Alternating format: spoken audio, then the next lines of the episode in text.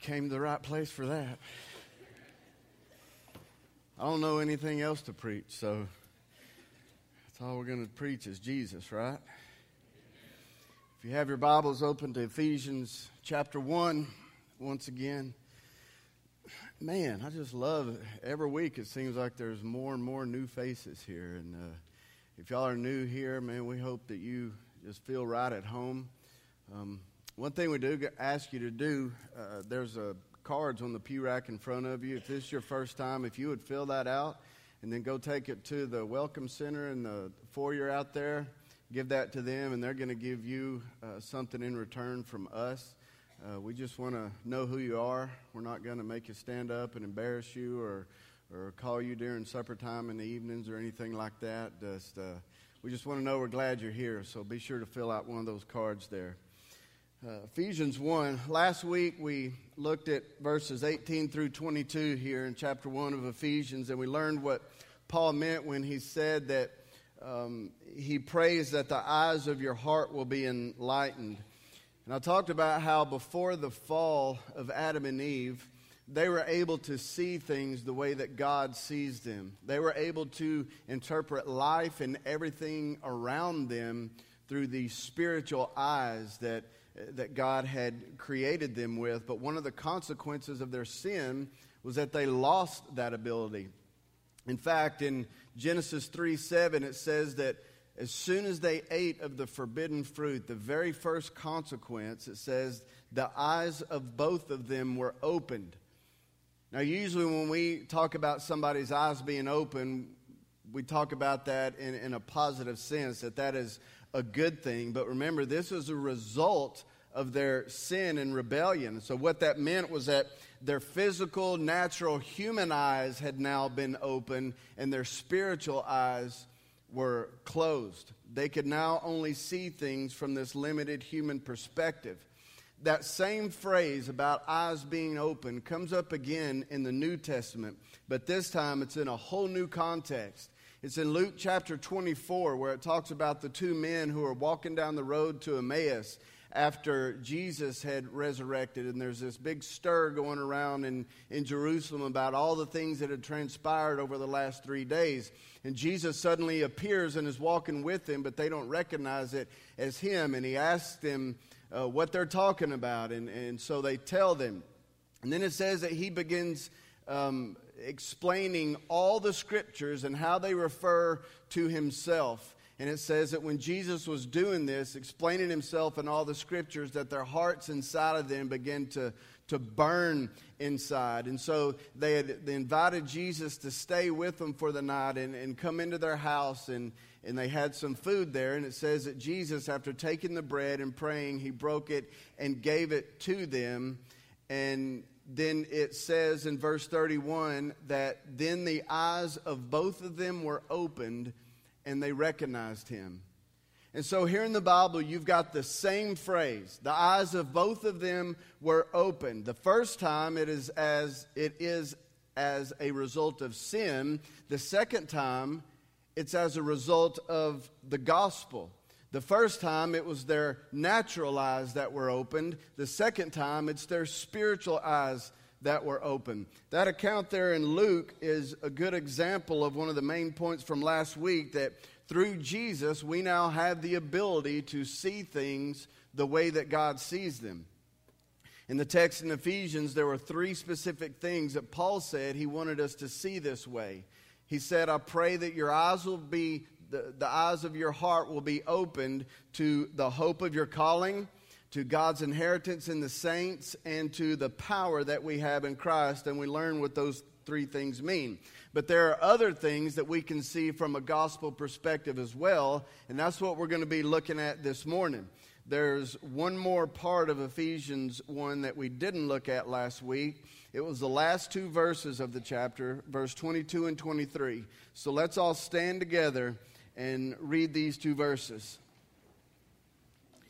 Ephesians 1 22 and 23 says, And he put all things in subjection under his feet, and gave him his head over all things to the church, which is his body, the fullness of him who fills all in all. Let's pray. God, we're so thankful for your word this morning. And Lord, I pray that here in this place, by your Holy Spirit, you would open our eyes to see the things that you want us to see. That we would see you for who you really are and all your glory and your grandeur and your power. And God, that we would be changed by it. It's as simple as that, Lord. We want to see you so that we can be changed, that our lives may more accurately reflect you and bring you glory. In Jesus' name we pray. Amen.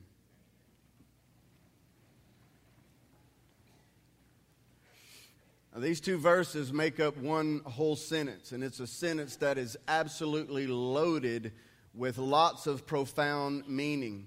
We're going to break it down into some individual phrases here and look at each one. The first one there, he says, and he, talking about God the Father, put all things in subjection under his feet, talking about the feet of Jesus. The word subjection means to obey to submit to one's control. God put all things under the rule and control of Jesus. All things are subject to Him. Now, I should probably walk off the stage right now and just let that sink in for a week and then come back and talk about it. I mean, if you think all things are subject to the rule and control of Jesus. If you think about what all things means, I mean, there's a lot in there that we could spend a whole week just talking about. The term under his feet has a lot of meaning too. For one, it signified a dominant victory over an opponent, over an enemy. And it also had a lot to do with the Middle Eastern culture at that time and is still relevant in the Middle Eastern culture today. How many of you remember towards the end of the Iraq War when uh, the troops stormed into Baghdad and the people there tore down that huge statue of Saddam Hussein in the main square there? Y'all remember seeing that on the news and, and just the sight of what they did after that statue came down? They all took off their shoes and began beating the head of that statue with the bottom of their feet. And the reason why they did that is because the bottom of the foot is very offensive in Middle Eastern culture. It, to signify that one was under somebody's foot was about the worst insult you could give somebody. There was no lower place to be than under somebody's foot. I mean, in fact, in that culture, you don't even sit with your legs, one leg crossed over another one, because it exposes the bottom of your foot to someone, and people get very offended about that. And so, for Paul to use this term, it was very strong language that he used in order to convey, convey just how large and in charge Jesus really is. All right, now think about this for a moment. All things are under the rule and control of Jesus. There is nothing above him. Not just above him, there's nothing above his foot. Nothing above him, nothing outside of his authority. And so here's the first thing that we're going to look at this morning through the lens of the gospel. There is no president, king, dictator, or government that operates outside the authority and control of Jesus Christ. Proverbs 21 1 says, The king's heart is like channels of water in the hands of the Lord. He turns it whichever way he wishes. We've talked about this before, but some of us need to be reminded again. This means that if we belong to Christ, there is no government, we should ever be afraid of or get all worked up and anxious about. None. There is nothing that they can do, no decision that can be made by any government that affects the events of the world without first being signed off by Jesus and everything he orchestrates and everything that he allows to happen in the world is ultimately done for the benefit of his bride, the church, us, and the glory of his name. I mean, folks, too many of us keep looking at the things that are going on in the eyes in the world through the eyes of the world instead of looking at them through the lens of the gospel. No, we're looking at them through the lens of Fox News. We're looking at them through the lens of politics, through the lens of our own agenda and understanding. And when you do that, you're going to get all worked up and anxious and fearful about what's going on. Y'all, the media's job is to get people as worked up as they can be. I mean, that's what sells. That's what keeps people turned in. And many of us are letting them play us just like a fiddle. And so many are going, oh no, we're, we are losing our country. Oh no, China and Russia are making moves to, to take us down. Oh no, Islam is just going to take over the world and we're all going to die. And there's all this doom and gloom going on and everybody wringing their hands. And you can keep looking at these things through the lens of the world. And if you do, you're going to spend your whole life in fear and anxiety, scared to death to go outside, stockpiling all kinds of supplies and goods while people around around you are starving and in need.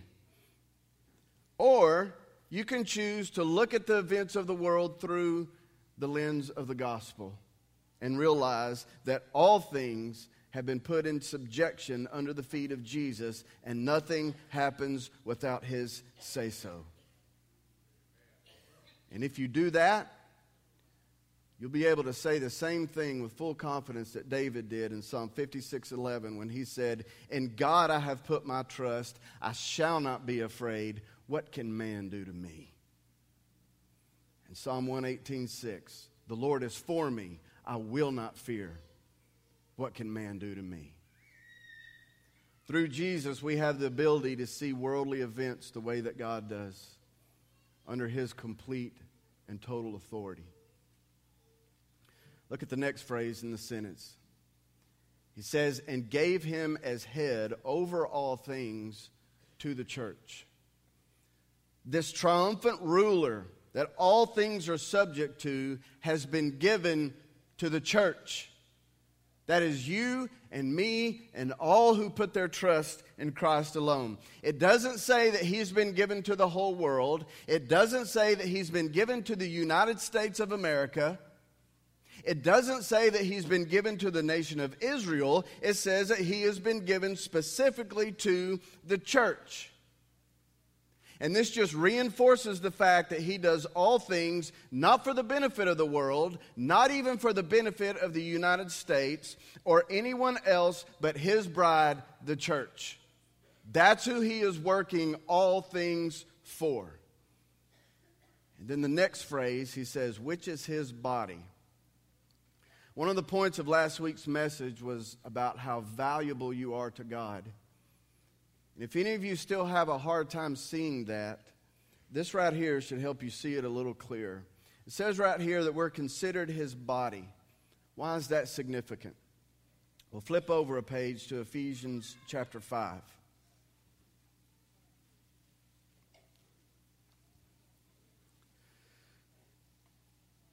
Look what it says in verses 28 through 30. It says, So husbands ought also to love their own wives as their own bodies. He who loves his own wife loves himself.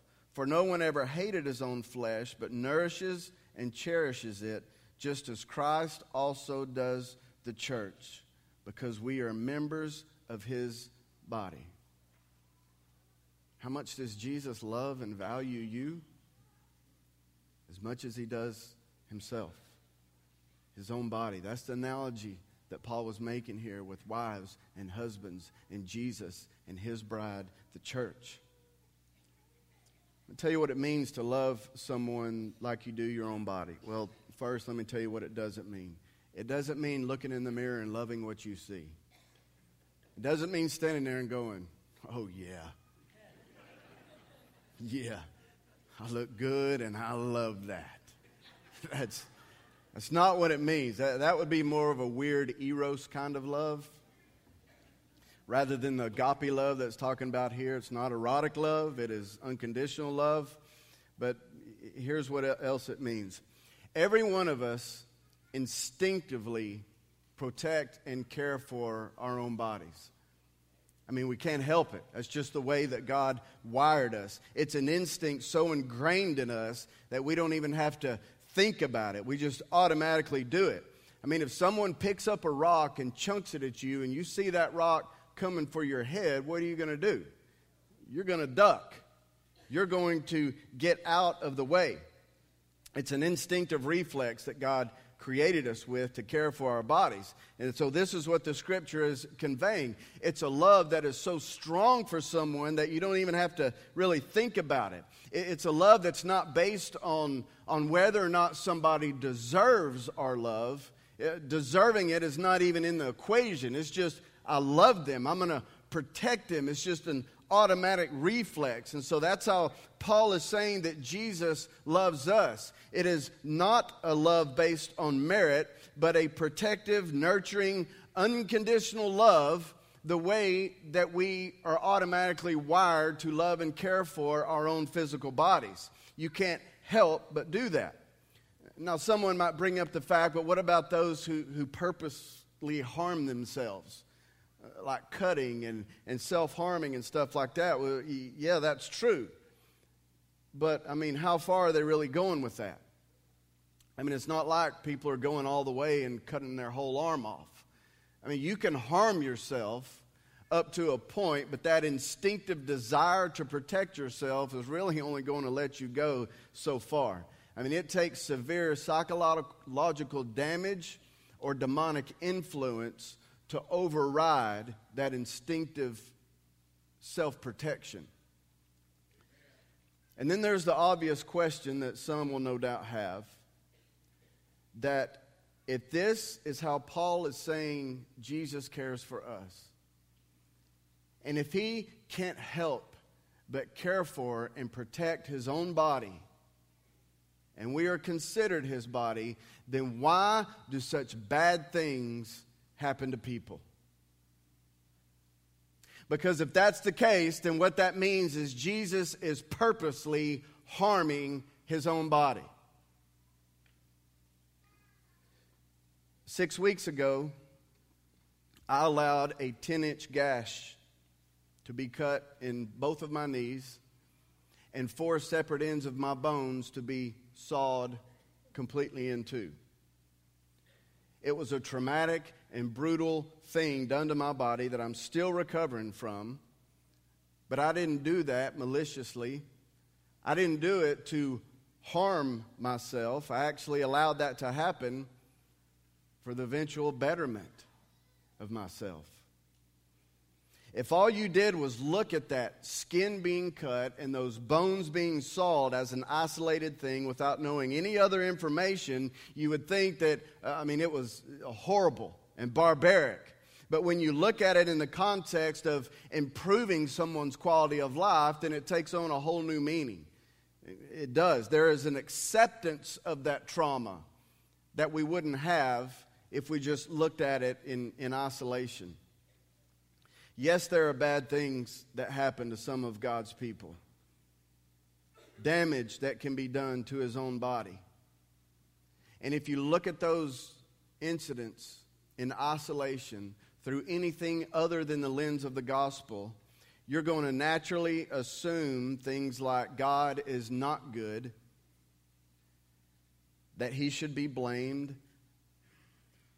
that God is punishing me for something I must have done, or that he's a distant God who is not involved in the everyday affairs of life. He just kind of sits back and lets things randomly run their course, and if bad things happen, then oh well. But if you look at it through the lens of the gospel, you see that we are his body, and he loves us as he loves himself, and all things are subject to his authority and his control. You'll see that his ways are always good, that his timing is always perfect, that everything he does and everything he allows is done in absolute perfect wisdom. And seeing things from that perspective won't take away the pain, but it does make it a little more bearable. and it keeps your heart from being filled with resentment, bitterness, and anger. During the time I was in the hospital and my physical body was recovering from the surgery, part of the body of Christ, this part right here in particular, our church, experienced a painful loss of one of our own.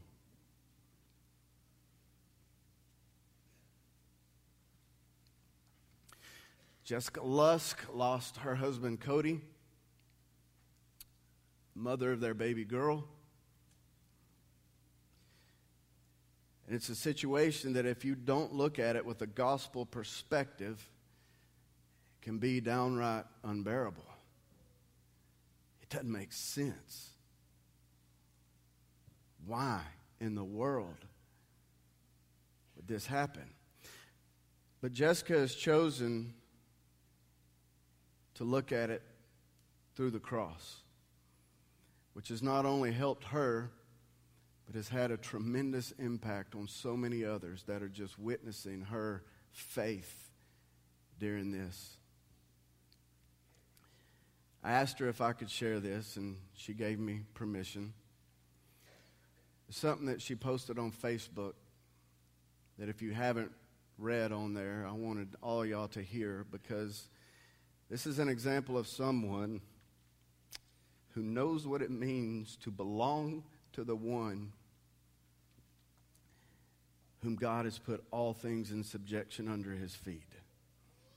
Here's just a small part of what she posted. She said, As hard as this is, I have peace. God is so much bigger than my pain. Nothing happens without sifting through our Heavenly Father's hands first. Therefore, this happened in His timing. I may never understand, and that is okay. I trust my God. Mm. Jessica will probably be the first to tell you that seeing things from that perspective doesn't take away the pain. Nobody's making that claim. God doesn't even make that claim. But He does promise to be with us right there in the middle of it. But what it gives is a sense of security and peace and strength and hope that would not be there by looking at it in any other way. Any other way. One of the things you've heard me say pretty often is that trust is the highest level we can attain in any relationship. Some may argue and say, well, no, love is the highest level. But you can actually love someone and not fully trust them. Trust is the highest and most freeing and liberating level there is. And when we can see things through the lens of the gospel, it enables us to trust God more. Now, seeing things the way that God does does not mean that we're going to know all the reasons why. Because if we could see everything about every situation, then there would be no need for trust. But God wants us to trust Him.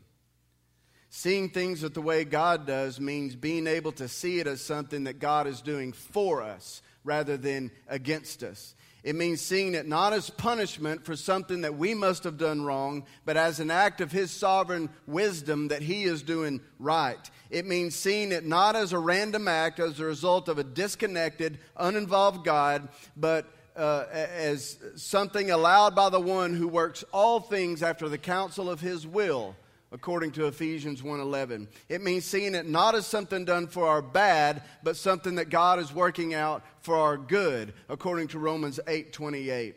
God has put all things in subjection under the feet of Jesus. All things means every event, every occurrence, every situation, every pain, every struggle that happens in our lives. He's above it all. Turn back to John chapter 9 for just a minute. There's one more thing I want to show you about this. Gospel of John, chapter 9.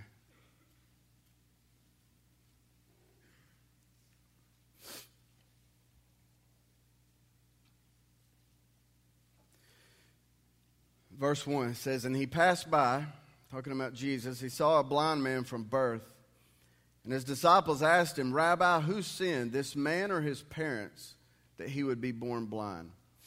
So disciples can only see this situation through their dim, limited perspective.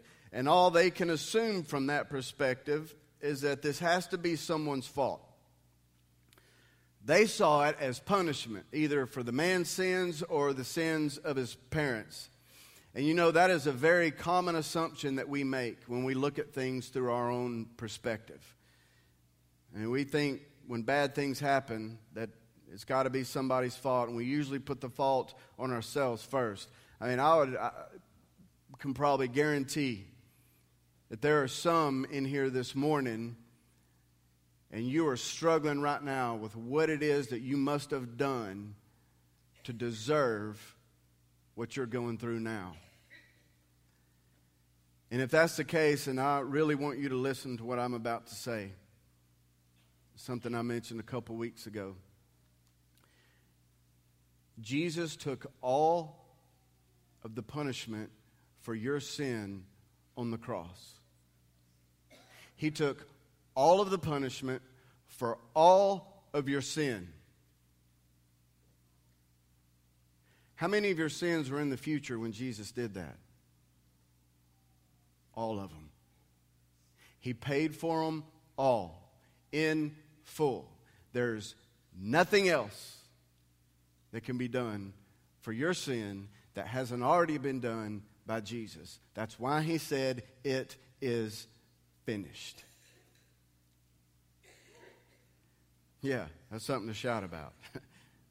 and so for you to be punished for something now would mean that the cross wasn't enough. It would be God going, you know what? Dad gummit, man, my son, he was this close, but he didn't fully complete the mission. And so now, because you messed up, I'm going to have to add the death of a loved one. I'm going to have to add losing your job. I'm going to have to add financial struggle to your life. I'm going to have to add some sickness because Jesus, he didn't quite get there. Do you hear how silly that is? Jesus either completed the mission fully or he didn't.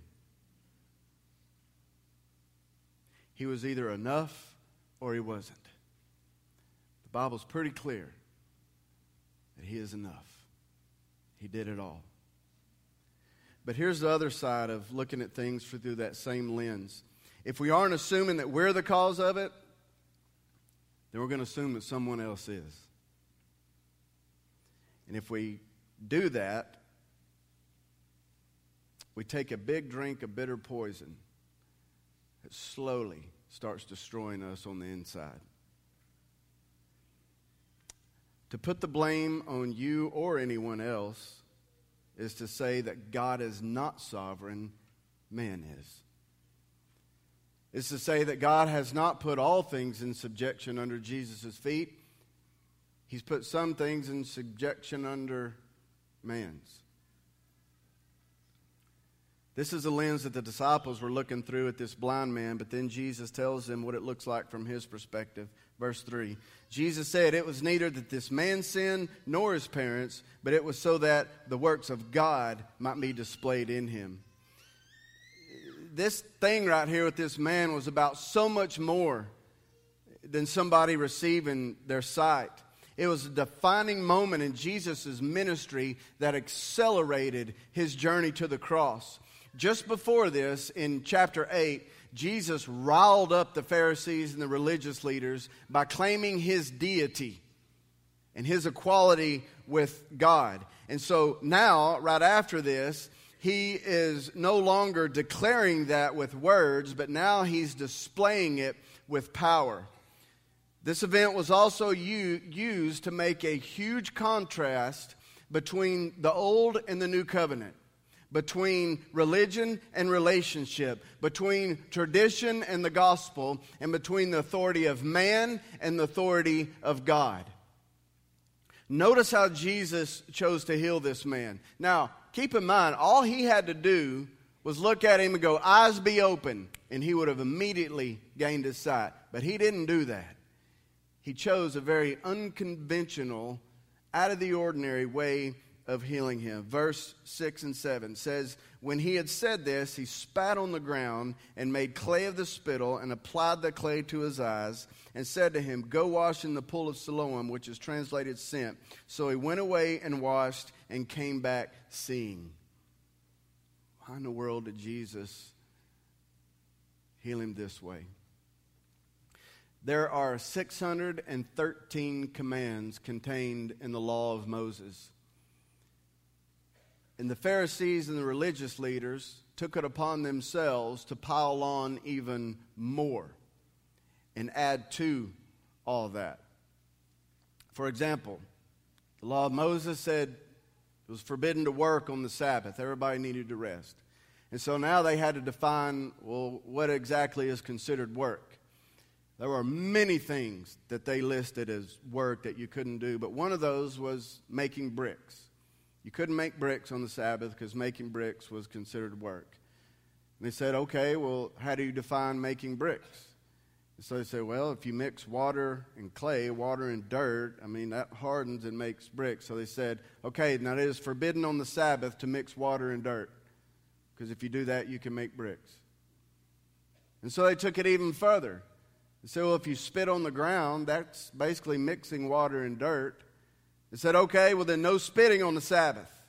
Because if you spit on the ground, you're going to mix water and dirt. And if you mix water and dirt, you can make bricks. And if you make bricks, you're working, and you can't work on the Sabbath. Therefore, you can't spit on the Sabbath. I mean, this was the insanity of legalism that they were just burying these people in. You know what day it was that Jesus healed this blind man? The Sabbath. Yeah.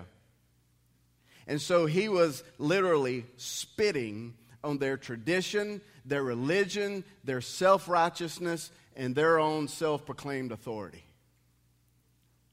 That's why he healed the man this way.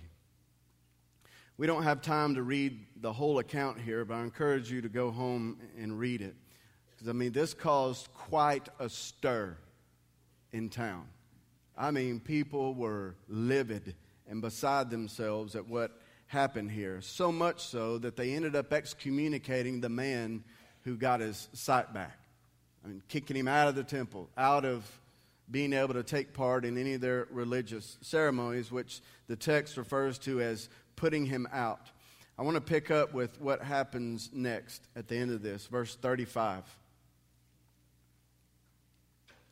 Jesus heard that they had put him out, and finding him, he said, Do you believe in the Son of Man? And he answered, Who is he, Lord, that I may believe him? Jesus said to him, You have both seen him, and he is the one who is talking with you. And he said, Lord, I believe. And he worshiped him. Now listen to what Jesus says here. And Jesus said, For judgment I came into this world, so that those who do not see may see, and those who see may become blind. He's not talking about physical sight anymore here. He's talking about giving people the ability to see with their spiritual eyes once again, to restore what was lost in the garden in the original sin.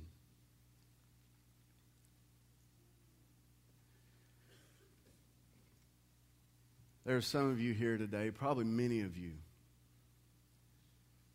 who have had something happen in your life that has caused lots of heartache, anger, lots of resentment and bitterness, fear, anxiety, and worry. None of those things being from God.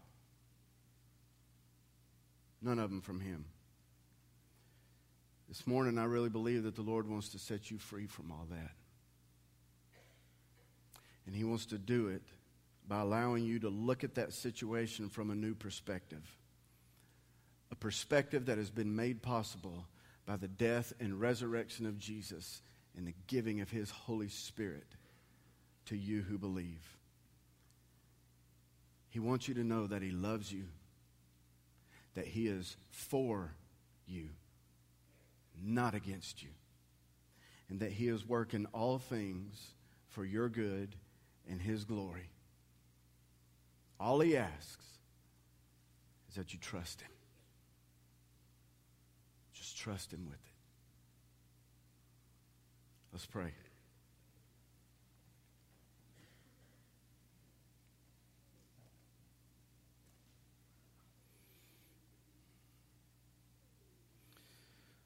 Lord, you are so good.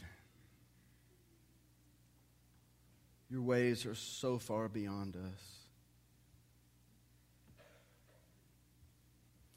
God, this morning we confess our own self centered arrogance.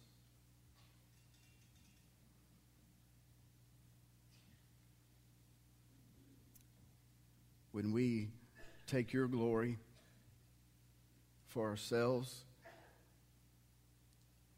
when we claim authority that belongs solely to you, when we define things outside of the way that you define them, God, when we refuse to look at any situation other than through our own agenda, our own opinion,